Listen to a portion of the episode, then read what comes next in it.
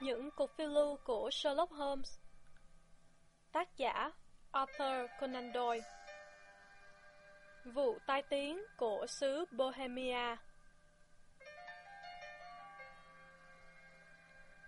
Với Sherlock Holmes, cô ấy luôn là một phụ nữ. Tôi ít khi nghe thấy anh đề cập đến cô ấy dưới hình thức khác. Trong mắt anh, cô ấy vượt hơn hẳn mọi người khác bởi vẻ nữ tính. Đó không phải là một tình cảm yêu đương dành cho Irony Adler.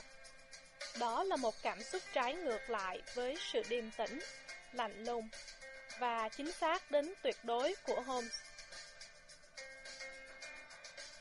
Tôi biết anh đã từng có những lý luận sắc bén và sự quan sát tinh tế không ai có được.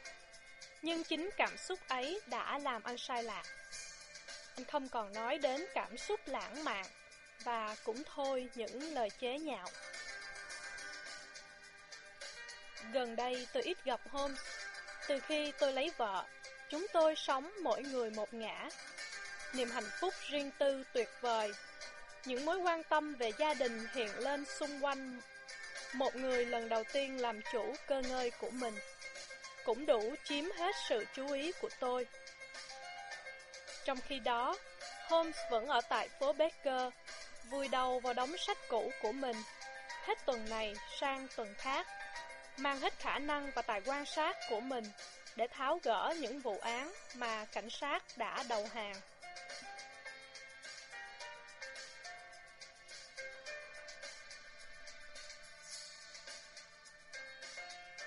Đêm 20 tháng 3 năm 1888, tôi đang trở về nhà sau một chuyến đi thăm bệnh ngang qua phố Baker. Khi đi qua cánh cửa nhà quen thuộc, bỗng nhiên tôi muốn gặp Holmes. Phòng anh đèn sáng, trang, và khi nhìn lên, tôi thấy cái dáng gầy gầy đi qua hai lần, bóng in lên tấm rèm. Anh bước đi nhanh nhẹn, hâm hở, đầu cúi xuống ngực, hai tay bắt chéo sau lưng. Tôi rung chuông và được đưa vào căn phòng mà xưa kia tôi đã chiếm một phần. Không nói một lời, anh vẫy tôi đến chiếc ghế bành, ném cho tôi một hộp thuốc xì gà và trỏ vào chiếc lò ga trong góc. Rồi anh đứng trước lò sưởi, nhìn tôi từ đầu đến chân. Hôn nhân hợp với cậu đấy, Watson ạ. Cậu đã lên 7 cân rưỡi kể từ lần sau cùng ta gặp nhau. 7 thôi. Quả thế, lẽ ra tớ phải suy nghĩ thêm một chút. Cậu chưa nói cho tớ biết là cậu đã hành nghề trở lại rồi đấy nhé. Phải. Mới đây cậu bị ướt sũng. Cậu có một cô hầu gái vụng về và bất cẩn nhất trên đời. Đúng là hôm thứ năm, tớ có đi bộ về vùng quê. Nhưng mà tớ đã thay quần áo rồi. Còn về người giúp việc, cô ta quả thật bất trị. Và nhà tớ đã cho cô ta nghỉ việc. Nhưng cậu suy diễn như thế nào?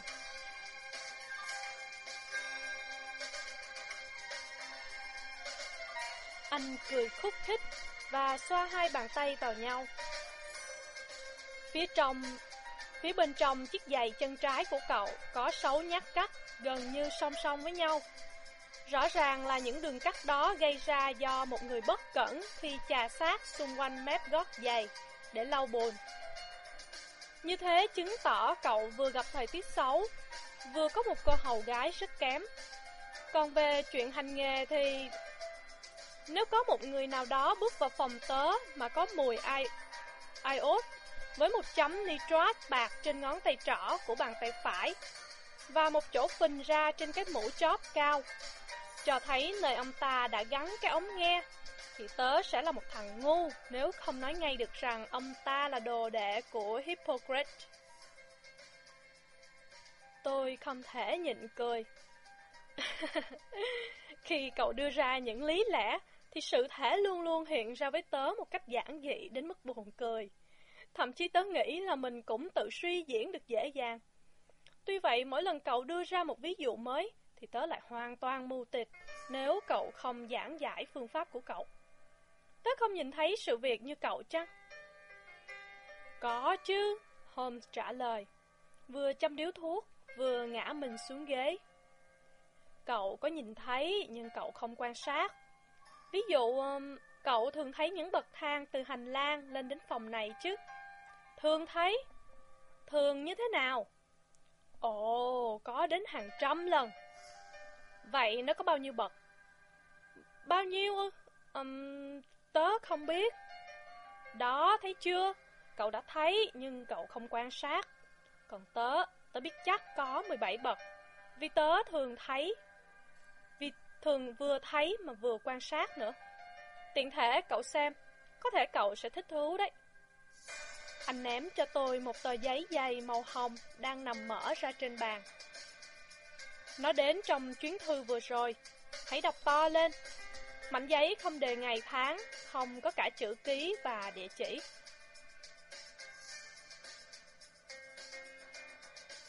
Sẽ đến thăm ông tối nay, vào lúc 8 giờ kém 15. Một người đàn ông muốn hỏi ý kiến ông về một vấn đề rất quan trọng. Những việc làm mới đây của ông nhằm phục vụ cho một trong những dòng hoàng tộc ở châu Âu đã cho thấy ông là một người đáng tin cậy. Thành tích này của ông chúng tôi đã từ khắp nơi nghe thấy. Vậy ông hãy ở trong phòng ông vào giờ đó và xin đừng phật ý nếu người khác của ông màng mặt nạ.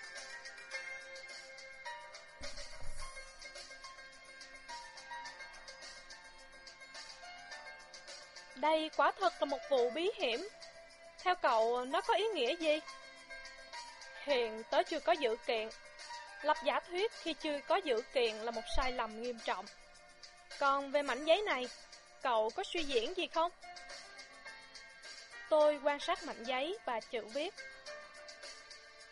Người đàn ông này có vẻ khá giả, tôi nhận xét, cố gắng bắt chước tiến trình lý luận của Holmes. Thứ giấy này rất đắt giá, chất giấy bền và cứng một cách đặc biệt. Đặc biệt, đúng như thế, không phải là giấy sản xuất tại Anh. Đưa lên ánh sáng thử xem. Tôi làm theo lời anh và thấy một chữ Y lớn với một chữ G nhỏ, chữ P và một chữ G lớn với một chữ T nhỏ lồng vào nhau. Cậu suy ra được điều gì? Chắc chắn là tên nhà sản xuất. Không phải đâu. Chữ G lớn và chữ T nhỏ là viết tắt của Gesellschaft. Tiếng Đức có nghĩa là công ty. Nó giống như ta thường dùng chữ cô vậy. P lớn dĩ nhiên thay cho papier.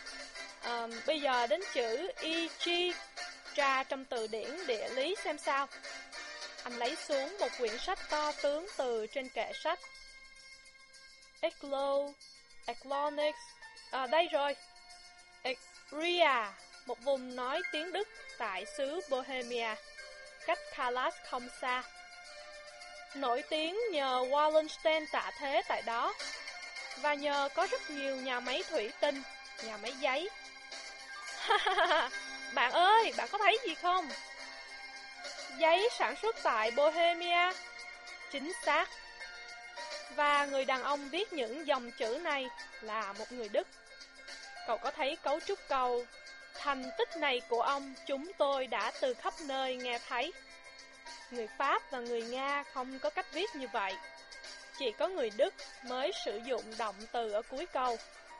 Bởi vậy, bây giờ chỉ cần tìm xem cái gã người Đức thích đeo mặt nạ này muốn gì. Trong khi anh nói, có tiếng vó ngựa lọc cọc và tiếng xe nghiến trên mặt đường. Theo sau là tiếng chuông giật mạnh. Holmes huyết sáo. Một cặp, theo tiếng động. Anh nói, nhìn ra cửa sổ. Một xe song mã và một cặp ngựa đẹp. Vụ này kiếm được khá tiền đấy, Watson ạ. Thôi, tớ xin phép cáo từ vậy. Bạn ơi, cứ ngồi đây. Vụ này hứa hẹn đấy, bỏ qua rất phí. Nhưng còn ông khách của cậu, đừng bận tâm đến ông ta. Có lẽ tớ cần sự trợ giúp của cậu, và ông ta cũng thế. Hãy ngồi xuống đi, và theo dõi xem. Tiếng bước chân chậm rãi và nặng nề vang lên trên cầu thang và nơi hành lang. ngừng lại ngay phía ngoài cửa lớn. Rồi tiếng gõ mạnh, đầy uy quyền. Xin mời vào, Holmes nói.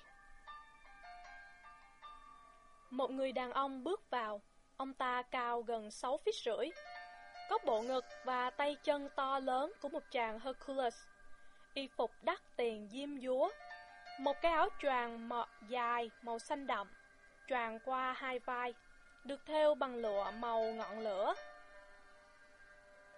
Giày ủng cao lưng chừng bắp đùi, ống ủng được viền bằng lông thú đắt tiền. Ông cầm trên tay một chiếc mũ rộng vành, đeo mặt nạ che phần trên mặt, kéo dài xuống tận hai gò má. Ông nhận được mảnh giấy của tôi rồi chứ? Ông ta hỏi bằng giọng trầm, khang khang, phát âm rõ rệt là giọng Đức. Ông ta nhìn tôi, rồi lại nhìn Holmes. Hình như không biết phải nói với ai. Xin mời ông ngồi, đây là bạn và là người cộng sự của tôi, bác sĩ Watson. Tôi được hân hạnh hầu chuyện với ai thế nhỉ? Ông có thể gọi tôi là bá tước Von Kram, quý tộc xứ Bohemia. Tôi hiểu rằng vị này, bạn ông là một người đáng trọng. Người tôi có thể tin cậy, phó thác một vấn đề vô cùng trọng đại. Nếu không đúng như thế, thì tôi muốn nói chuyện với một mình ông thôi. Tôi nhõm dậy để đi, nhưng Holmes chộp lấy cổ tay tôi và đẩy tôi trở lại ghế. Ông có thể nói trước mặt anh bạn này bất cứ điều gì ông có thể nói với tôi. Vị bá tước nhún đôi vai to lớn của ông ta. Vậy thì trước hết tôi buộc lòng phải xin hai ông giữ hoàn toàn bí mật chuyện này trong vòng 2 năm. Sau thời gian đó, vấn đề sẽ không quan trọng nữa. Tôi xin hứa, Holmes nói. Xin các ông thông cảm cho việc tôi phải dùng cái mặt nạ này. Con người uy nghi lẫm liệt, chủ của tôi, muốn rằng kẻ thay mặt cho ông ta phải giữ bí mật chân tướng. Và tôi có thể thú thật ngay rằng, cái tước hiệu mà tôi tự xưng khi nãy thì không hoàn toàn chính xác là tước hiệu của chính tôi. Tôi biết, Hôm nói giọng tỉnh bơ. Nói trắng ra, vấn đề này có liên quan đến dòng họ Olmsted vĩ đại, những vị vua kế thừa của xứ Bohemia. Điều này tôi cũng đã biết. Holmes nói nhỏ, ngồi xuống ghế bành và nhắm mắt lại. Việc khách của chúng tôi lộ vẻ kinh ngạc, liếc nhìn người đàn ông có dáng điệu mệt mỏi, uể oải, đang ngồi trước mặt ông ta. Holmes từ từ mở mắt ra và nhìn ông khách to lớn của anh bằng cái nhìn câu có.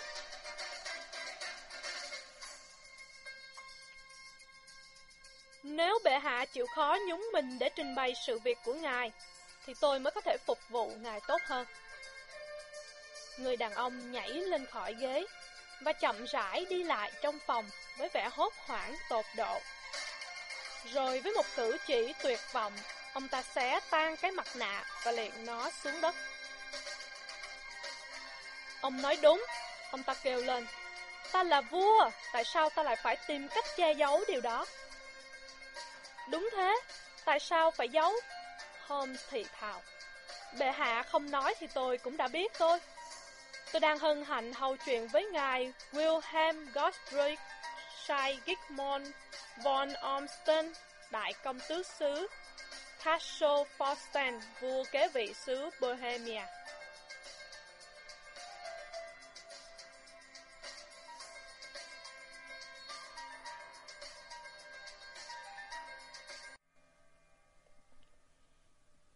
Nhưng xin các ông thông cảm cho, vị khách nói. Ông ta lại ngồi xuống và đưa tay xoa lên vầng trán. Xin các ông hiểu cho, tôi không quen đích thân làm một công việc như thế này. Song vấn đề quá tế nhị đến mức tôi không thể giao phó cho một ai. Tôi đi thẳng từ Praha đến đây để nghe lời khuyên của các ông. Vậy xin bệ hạ hãy trình bày câu chuyện, Holmes nói, lại nhắm mắt lại. Tóm tắt câu chuyện như thế này. Năm năm trước đây, trong một lần thăm viếng Vaskava, tôi đã làm quen với Irony Adler. Cái tên đó chắc không xa lạ với ông. Bác sĩ làm ơn tra dùm tôi quyển danh mục. Holmes nói trong lúc vẫn nhắm mắt. Đã nhiều năm nay, anh đã thiết lập được một hệ thống hồ sơ gồm những mục nói về người và việc. Đến nỗi khó có một đề tài nào hoặc một nhân vật nào mà anh không thể cung cấp ngay tư liệu. Đưa tôi xem nào, Holmes nói. Hừ, sinh tại New Jersey năm 1858. Giọng nữ trầm. Hừ, La Scala, vai nữ chính của nhà hát opera hoàng gia Vascava. Vâng, đã rời bỏ sân khấu. Đang sống tại London. Đúng thế. Theo tôi biết thì bệ hạ đã gian díu với cô gái trẻ này. Đã viết những lá thư tai hại. Và bây giờ muốn lấy lại những lá thư ấy, đúng không? Đúng vậy, nhưng làm thế nào... Có hôn nhân bí mật không? Không. Có giấy tờ pháp lý nào không? Không. Vậy thì nếu cô ta trưng ra những lá thư nọ để tống tiền, hoặc với một mục đích khác, thì cô ta sẽ chứng minh sự xác thực của chúng như thế nào. Có chữ viết, út chà, có thể giả mạo. Loại giấy viết riêng của tôi, có thể đánh cắp. Con dấu của tôi, có thể bắt chước.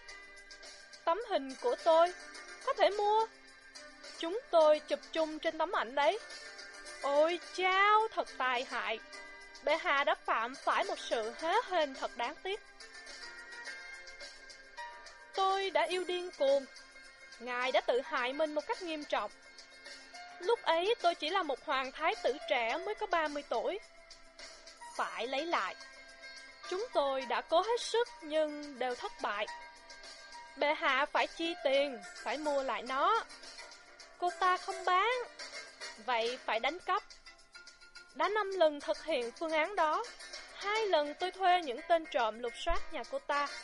Một lần chúng tôi đánh lạc hướng hành lý của cô ta khi cô ta đi du lịch. Hai lần cô ta bị đột kích, nhưng tất cả đều không có kết quả. Không thấy tâm hơi tấm ảnh đâu cả. Hoàn toàn không. Thật là một vấn đề khá rắc rối đối với tôi. Holmes cười, nói. Nhưng đối với tôi, đó là một vấn đề nghiêm trọng. Vị khách trách móc. Cô ta dự định làm gì với tấm ảnh? Để làm hại tôi. Nhưng bằng cách nào? Tôi sắp cưới vợ. Tôi đã nghe chuyện đó.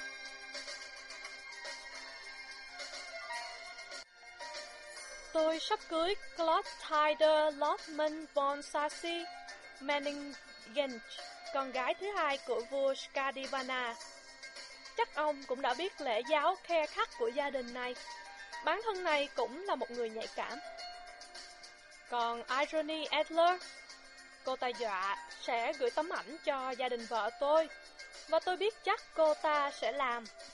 Cô ta có cả khuôn mặt của một người phụ nữ đẹp nhất nhưng lại có khối óc của một người đàn ông cương quyết nhất. Ngài có chắc là cô ta gửi, chưa gửi nó đi? Chắc chắn. Tại sao? Cô ta nói rằng sẽ gửi nó đi vào ngày lễ đính hôn được công bố. Đó sẽ là ngày thứ hai tuần tới. Vậy thì chúng ta chỉ còn có ba ngày. Bệ hạ vẫn còn lưu lại London chứ? Chắc chắn rồi. Ông sẽ tìm thấy tôi tại khách sạn Langham dưới tên bá tước Von Kram. Vậy thì tôi sẽ gửi cho ngài một vài dòng để thông báo tiến trình công việc. Xin cho tôi biết tin, tôi rất sốt ruột. Còn chuyện thù lao thế nào, thưa ngài? Ông sẽ nhận được ngân phiếu trắng. Tuyệt đối. Tôi chịu mất một địa phận vương quốc của tôi để có tấm ảnh đó. Còn việc chi tiêu hiện giờ, ông vua lấy một cái túi bằng da sơn dương từ bên dưới áo choàng và đặt nó lên bàn. Có 300 pound bằng tiền vàng và 700 tiền giấy. Holmes ngoệt ngoạc ký vào một tờ biên nhận trong quyển sổ tay của anh và trao lại cho ông ta. Còn địa chỉ của cô ta? Biệt thự Bryony Lodge, đại lộ Serpentine St. John's Wood. Một câu hỏi nữa. Tấm ảnh to cỡ cái tráp đựng nữ trang. Đúng thế. Bây giờ xin tạm biệt bệ hạ, tôi sẽ có ngay những tin tức tốt. Khi chiếc xe chạy khuất xuống phố, anh nói. Tạm biệt nhé, Watson. Chiều mai hãy ghé tôi, lúc 3 giờ chiều. Tôi muốn bàn bạc vấn đề nho nhỏ này với anh.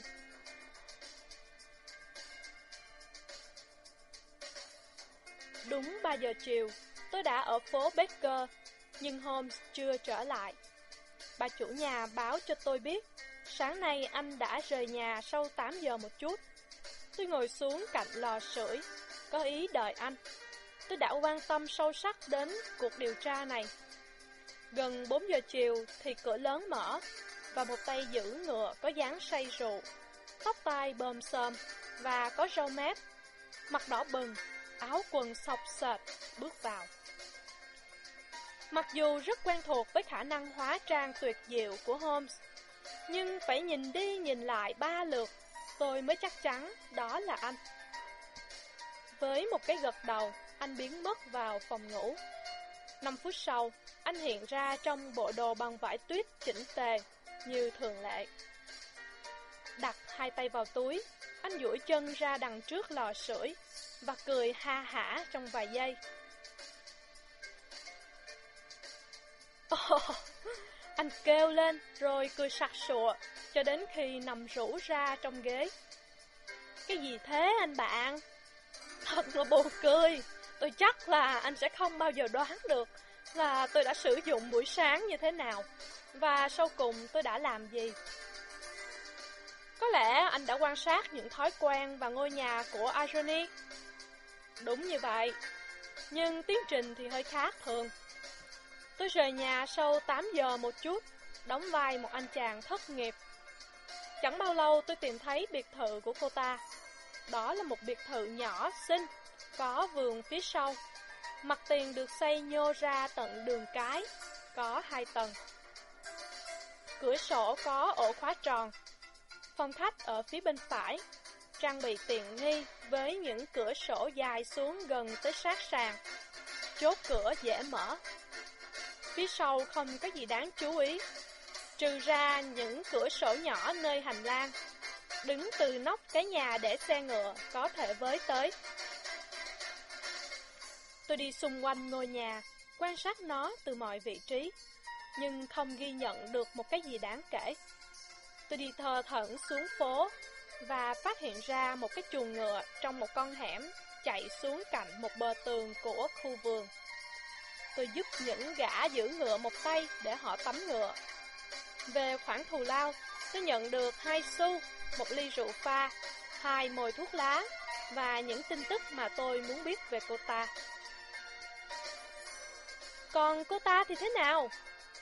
Ồ, đó là một phụ nữ kiều diễm nhất trên hành tinh. Những người ở xóm chuồng ngựa nói như vậy. Cô ta sống lặng lẽ, hát tại những buổi hòa nhạc, mỗi ngày đánh xe ra khỏi nhà lúc 5 giờ sáng và trở về lúc 7 giờ đúng. Ít khi ra khỏi nhà vào những giờ khác, trừ khi đi hát. Chỉ có một người khách nam giới, nhưng anh ta đến thường xuyên. Đó là ông Norton, khi tôi đã nghe hết những gì mà tôi cần biết, tôi bắt đầu đi tới, đi lui gần biệt thự một lần nữa và xem xét các kế hoạch của tôi. Anh chàng Norton này đến thăm một ngày hai lần, với mục đích gì? Phải chăng Irony là thân chủ của anh ta, là bạn, là người yêu? Nếu là thân chủ, có lẽ cô ta đã giao tấm hình cho anh ta giữ. Nếu là bạn thì ít có khả năng đó. Tôi phân vân, không biết nên tiếp tục công việc ở nhà cô gái hay quay sang anh chàng luật sư. Tôi đang cần nhắc mọi vấn đề trong đầu, thì một xe song mã chạy đến biệt thự. Cô ta và một gã đàn ông nhảy ra, rất vội vàng, bảo tài xế đợi. Bà quản gia mở cửa, anh ta chạy vụt vào với cái vẻ hoàn toàn tự nhiên như ở nhà mình. Anh ta ở trong nhà khoảng nửa tiếng. tôi có thể thấy anh ta nơi cửa sổ phòng khách, đi đi lại lại, nói năng rối rít và vẫy cánh tay. Về phần cô ta tôi không nghe thấy gì cả. Bỗng nhiên anh ta hiện ra, trông có vẻ bồn chồn hơn trước. Khi bước lên xe ngựa, anh ta kéo một cái đồng hồ vàng từ trong túi ra và nhìn vào nó, ra dáng sốt ruột.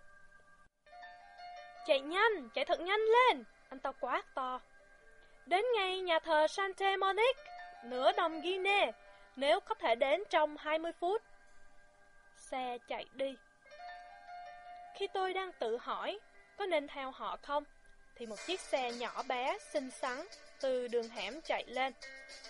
Xe vừa đến nơi, thì cô ta chạy bắn ra từ cửa hành lang và nhảy lên xe. Đến nhà thờ Santa Monique, cô ta kêu lên. Nửa đồng Sovereign nếu đến đó trong 20 phút. Tôi đang tự hỏi, không biết nên chạy theo xe hay leo lên phía sau xe? Thì có một chiếc xe băng qua đường phố. Bác tài xế nhìn hai lần vào ông khách rách rưới, nhưng tôi đã nhảy vào xe trước khi bác ta phản đối. Đến nhà thờ Santa Monique, tôi nói, nửa đồng Joveren nếu đến đó trong 20 phút. Lúc ấy là 12 giờ kém 20. Khi tôi đến nơi, hai chiếc xe với những con ngựa đang thở phì phì và đang ở trước cửa lớn. Tôi trả tiền xe và vội vã đi vào nhà thờ. Trong nhà thờ không có ai, ngoài hai người và một ông linh mục. Hình như ông linh mục đang giảng cho họ một điều gì đó. Ba người đứng thành hình một cái nút thắt phía trước bàn thờ. Tôi đi thơ thẩn nơi lối đi hai bên, như bất cứ một gã nhàn rỗi nào tình cờ bước vào nhà thờ. Bỗng nhiên ba người tại bàn thờ quay lại nhìn tôi, và Norton chạy ba chân bốn cẳng về phía tôi. Cảm ơn Chúa, anh ta kêu lên. Có bác là đủ, xin bác làm ơn đến đây. Cái, cái gì vậy? Tôi hỏi. Xin bác đến dùm cho, chỉ ba phút thôi, nếu không thì không đúng phép. Tôi gần như bị lôi đến bàn thờ. Trước khi biết mình đang ở đâu, tôi thấy mình lẩm bẩm những câu trả lời. Đã được thì thầm vào tai tôi, và thề thốt về những điều mà tôi chẳng biết ức giáp gì cả. Nói chung tôi đã làm người làm chứng cho cuộc hôn lễ giữa cô dâu và chú rể. Dường như lễ cưới của họ có một cái gì đó chưa đúng phép, và ông Linh Mục dứt khoát từ chối làm phép cưới, mà không có một nhân chứng bất kỳ nào đó. Sự xuất hiện của tôi khiến cho chú rể khỏi mất công chạy ra phố kiếm một chàng phù rể. Cô dâu trao cho tôi một đồng Jovaran và tôi có ý đeo nó lên dây đồng hồ để làm kỷ niệm. Đây là một điều bất ngờ, một bước ngoặt của sự việc. Và rồi cái gì đã xảy ra? Tôi hỏi. Có vẻ như họ sắp lên đường ngay lập tức. Và bởi thế tôi phải có những biện pháp rất gấp rút và thích hợp. Tại cửa lớn nhà thờ, họ chia tay nhau. Em sẽ đi ra công viên vào lúc 5 giờ như thường lệ, cô ta nói khi chia tay. Tôi không nghe thấy gì nữa Họ đi xe về hai hướng khác nhau, và tôi cũng đi để thu xếp công việc của mình. Thu xếp cái gì? Vài miếng bít tết nguội và một ly nước. Anh nói, tay rung chuông. Tôi bận quá, không nghĩ đến chuyện ăn uống. Chiều nay chắc còn bận rộn hơn nữa, nhưng thể tôi cần được anh giúp đỡ. Rất thú vị. Anh không ngại làm chuyện phi pháp chứ? Hoàn toàn không có thể bị bắt giữ, chịu được chứ? Nếu vì một mục đích tốt đẹp. Ồ, một mục đích rất là tuyệt diệu. Vậy thì sẵn sàng. Tôi rất tin anh. Nhưng anh cần gì ở tôi? Xin lỗi, tôi phải bàn chuyện đó trong khi ăn. Trong hai tiếng đồng hồ nữa, chúng ta sẽ ở hiện trường. Cô Irony sẽ trở về nhà lúc 7 giờ. Chúng ta phải có mặt tại đó để gặp cô ta. Rồi làm gì nữa? Anh cứ để việc đấy cho tôi. Anh không được can thiệp, dù xảy ra chuyện gì đi nữa. Anh hiểu chứ? Hiểu. Công việc bắt đầu khi người ta đưa tôi vào nhà cô ta. 4-5 phút sau đó, cửa sổ phòng khách sẽ mở. Anh sẽ đứng trụ gần sát cánh cửa sổ mở ấy. Vâng, anh phải theo dõi tôi luôn. Vâng. Và khi tôi đưa bàn tay lên, anh sẽ ném vào phòng cái mà tôi trao cho anh. Và cùng lúc ấy anh kêu báo động, cháy, cháy. Hoàn toàn rõ. Chả có gì khủng khiếp. Anh nói, lấy trong túi ra một cuộn tròn có hình điếu xì gà. Đây là một thứ lựu đạn khói bình thường. Công tác của anh chỉ có thế. Khi anh kêu báo động cháy, nhiều người khác sẽ tiếp tục kêu báo động. Rồi sau đó anh có thể đi bộ đến cuối phố, chờ tôi trong 10 phút. Những chuyện đó tôi làm được. Tuyệt lắm.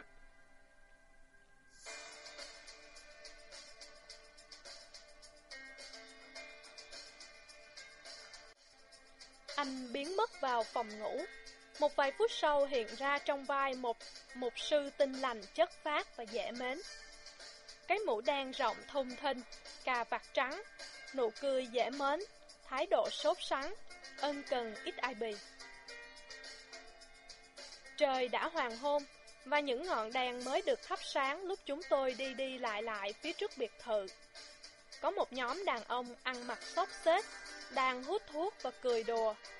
Trong một góc, có một thợ mài kéo với cái bánh xe của ông ta.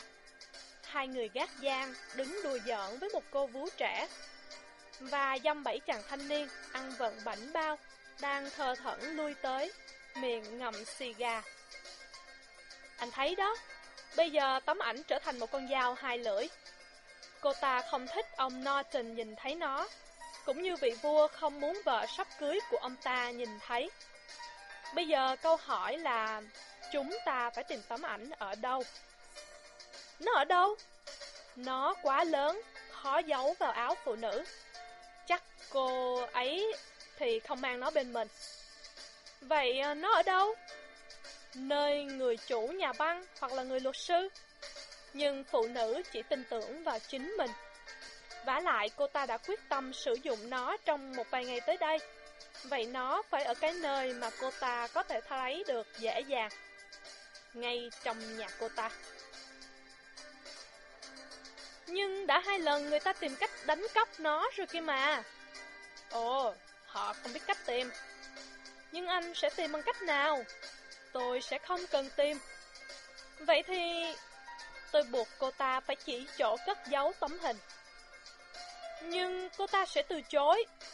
Cô ta không thể từ chối. Kia kìa, xe cô ta đến đấy. Nhớ lời tôi dặn nhé.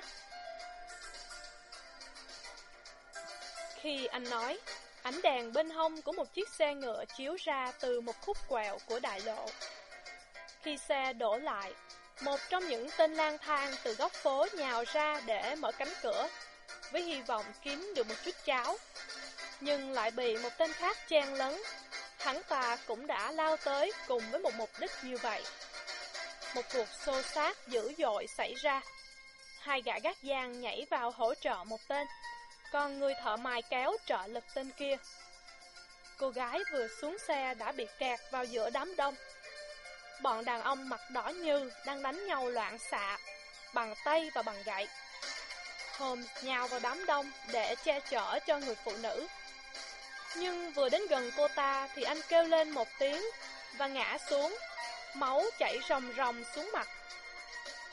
Hai gã gác vàng hoảng hốt, bỏ chạy về một phía, và những tên vô lại chạy về phía bên kia.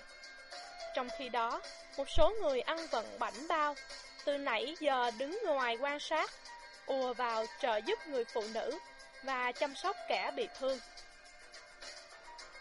Irony vội vã đi lên những bậc tạ cấp, song vẫn đứng ở bậc cấp trên cùng, nhìn ra đường phố.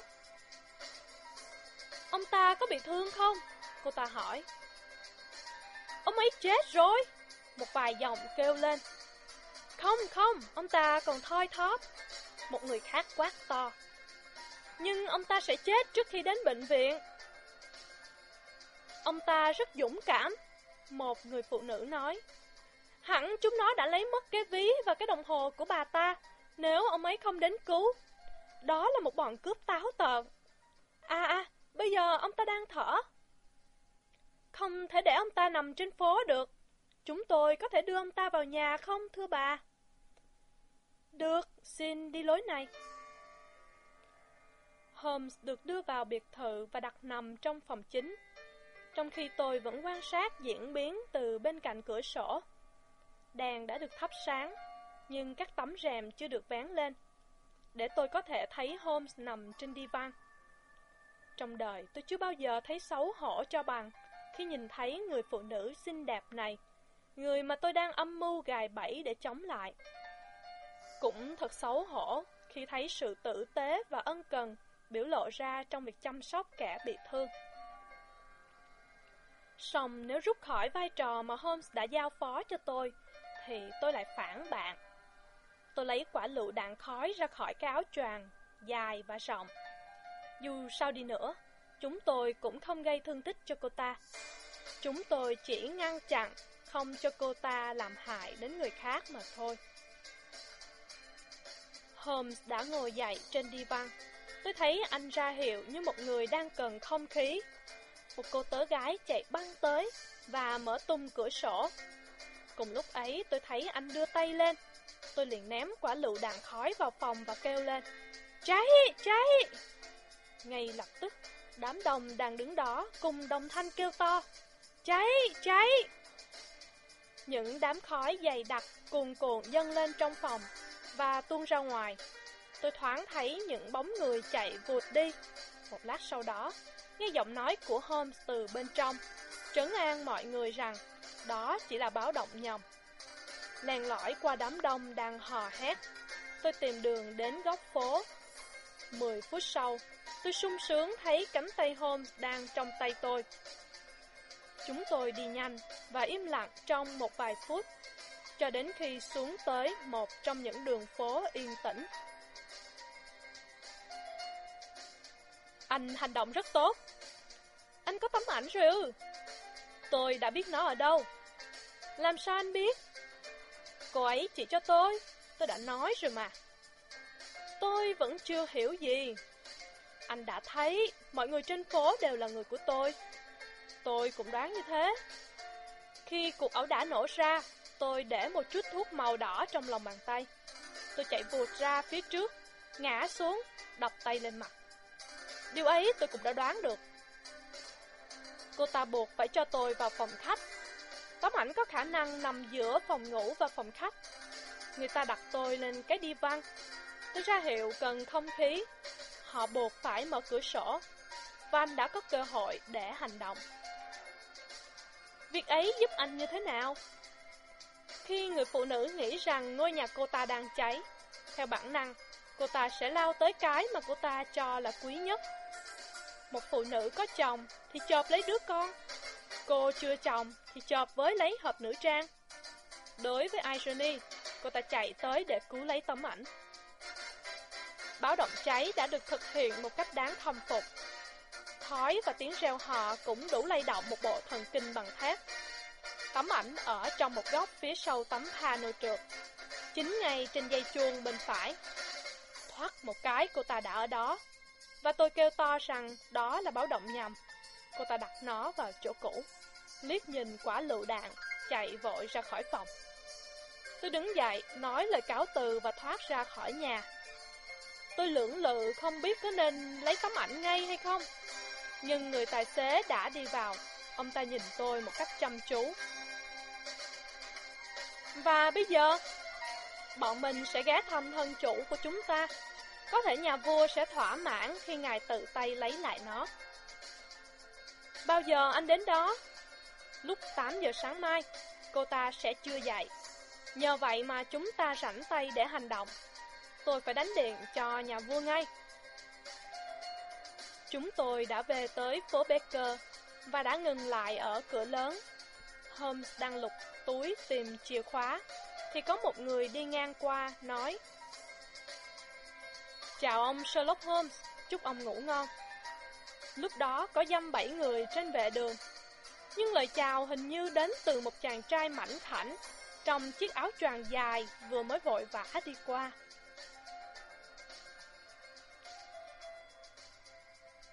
Tôi đã có lần nghe giọng nói ấy. Holmes nói, trố mắt nhìn xuống đường phố mờ mờ ánh đèn.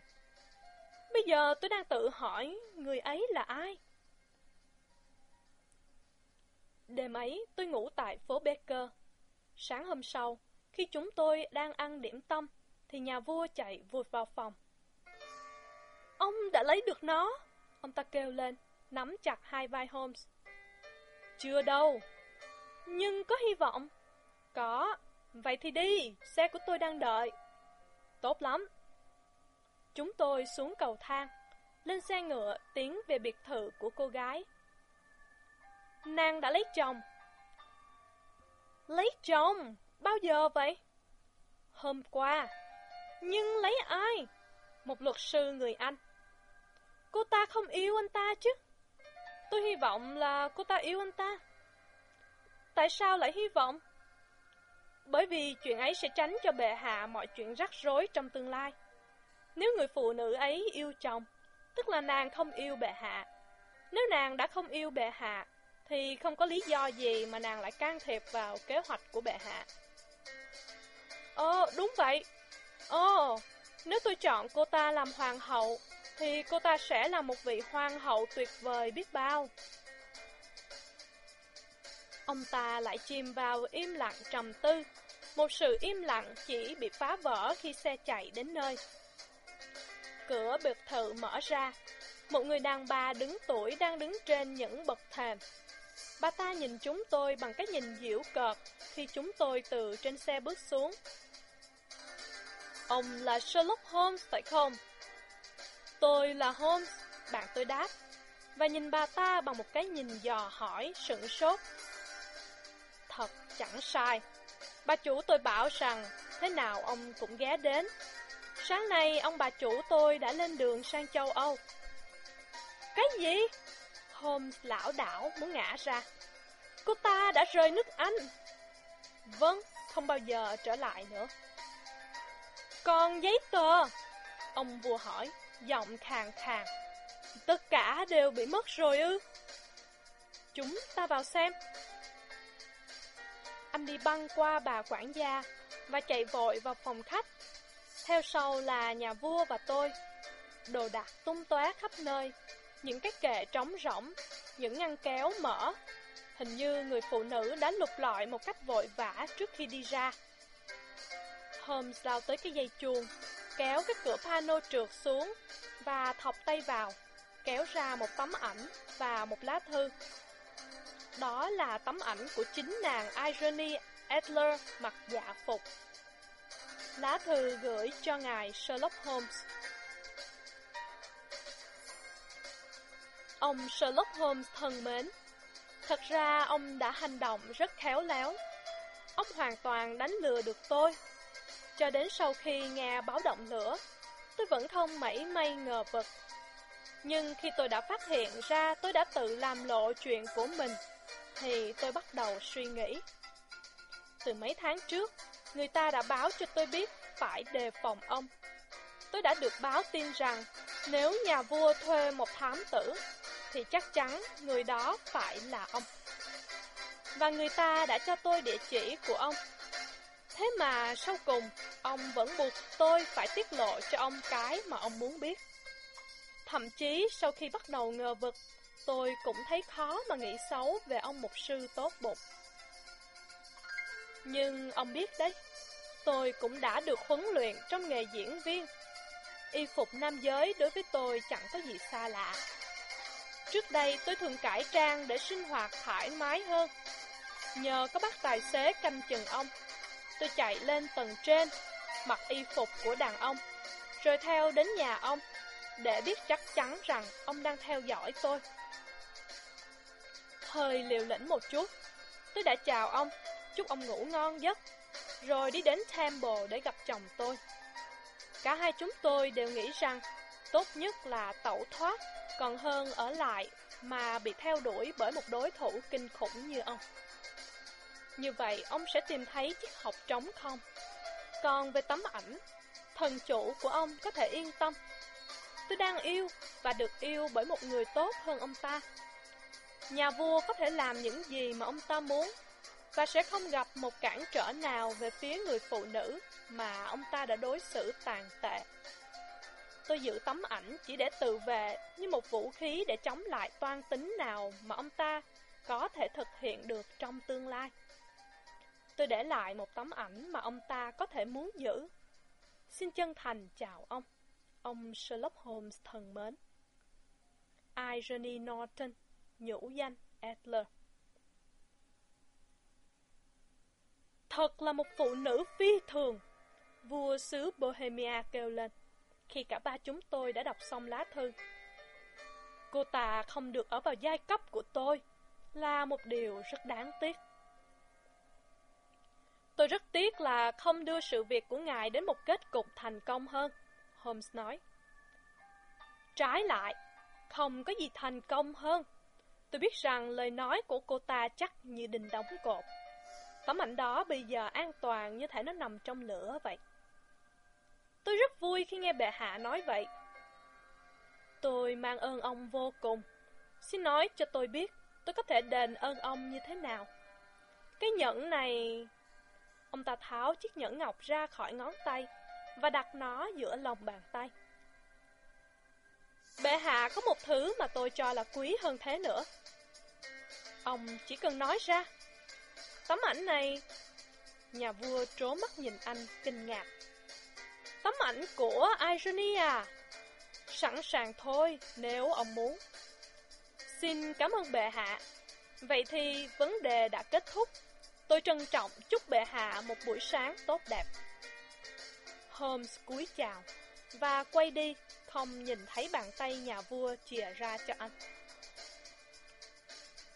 Xưa nay, anh vẫn thường lấy chuyện thông minh của phụ nữ ra mà đùa cợt. Nhưng gần đây, tôi không nghe anh làm việc đó nữa. Mỗi khi nói về Irony, hoặc khi anh nhắc đến tấm ảnh của nàng, anh luôn luôn gọi nàng bằng danh hiệu cao quý. Người phụ nữ.